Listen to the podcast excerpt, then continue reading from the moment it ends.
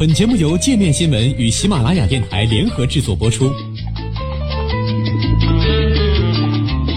界面新闻五百位 C E O 推荐的原创商业头条，天下商业盛宴尽在界面新闻。更多商业资讯，请关注界面新闻 A P P。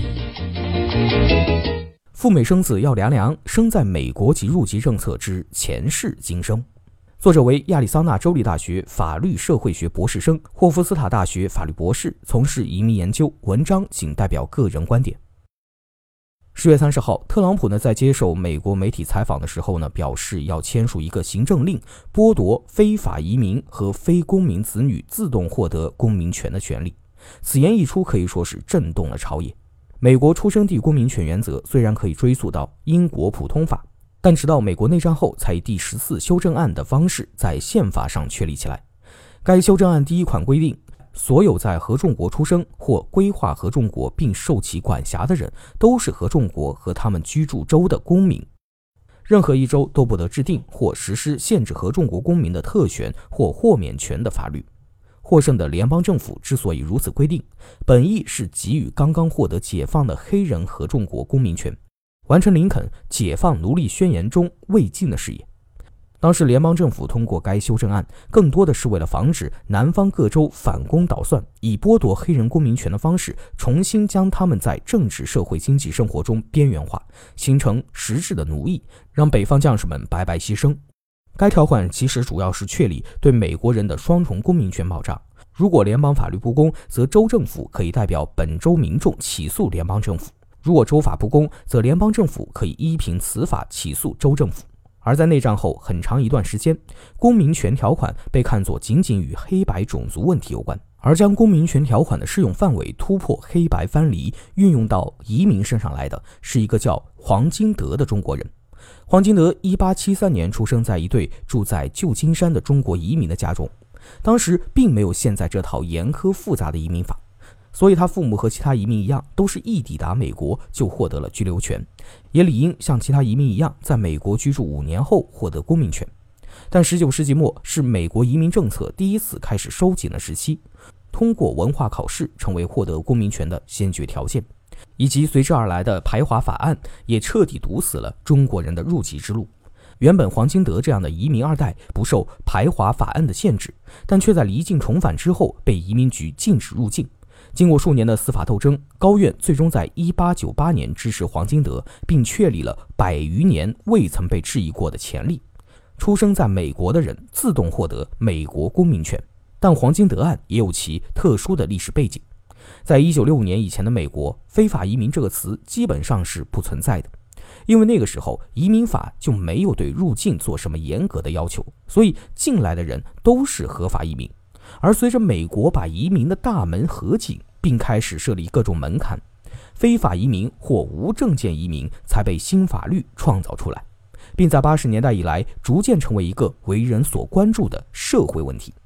而非法移民能够调整为合法身份的途径极其有限，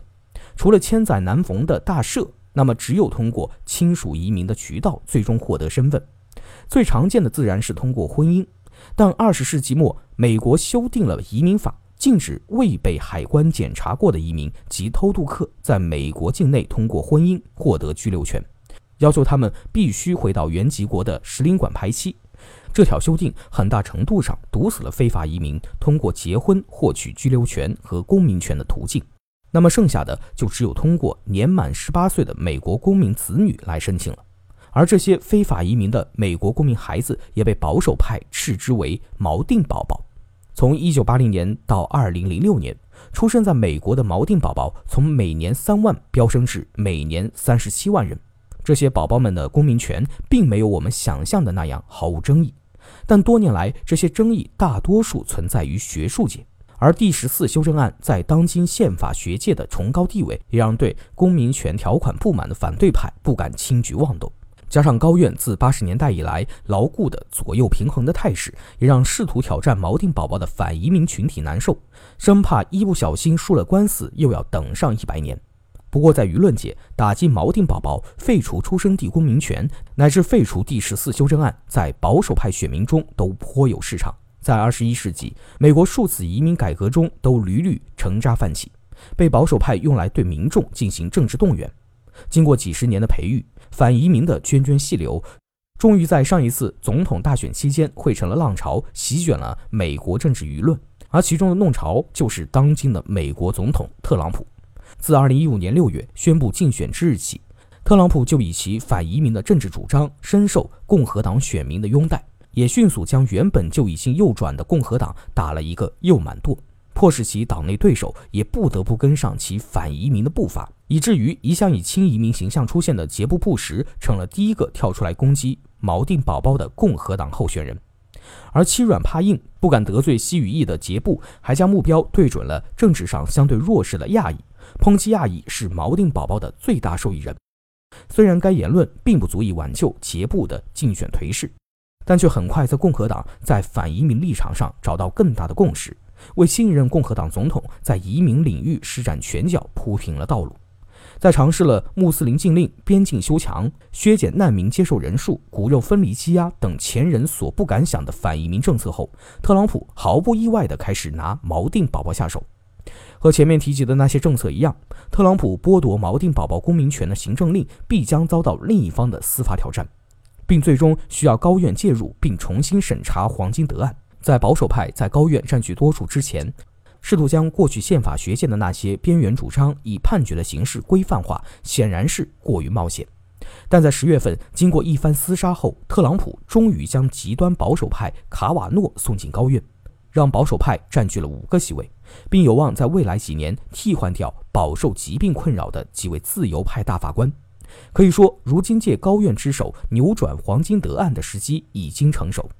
虽然此事要最终胜利还需要加以时日，但特朗普一向善于设置假议程，最近中期选举日前更是各种不着边际的跑火车，比如在众议院休会的情况下向选民保证为中产阶级减税等等。如今特朗普爆出这等猛料，显然是向选民表功，试图给共和党选情临门一脚的助攻。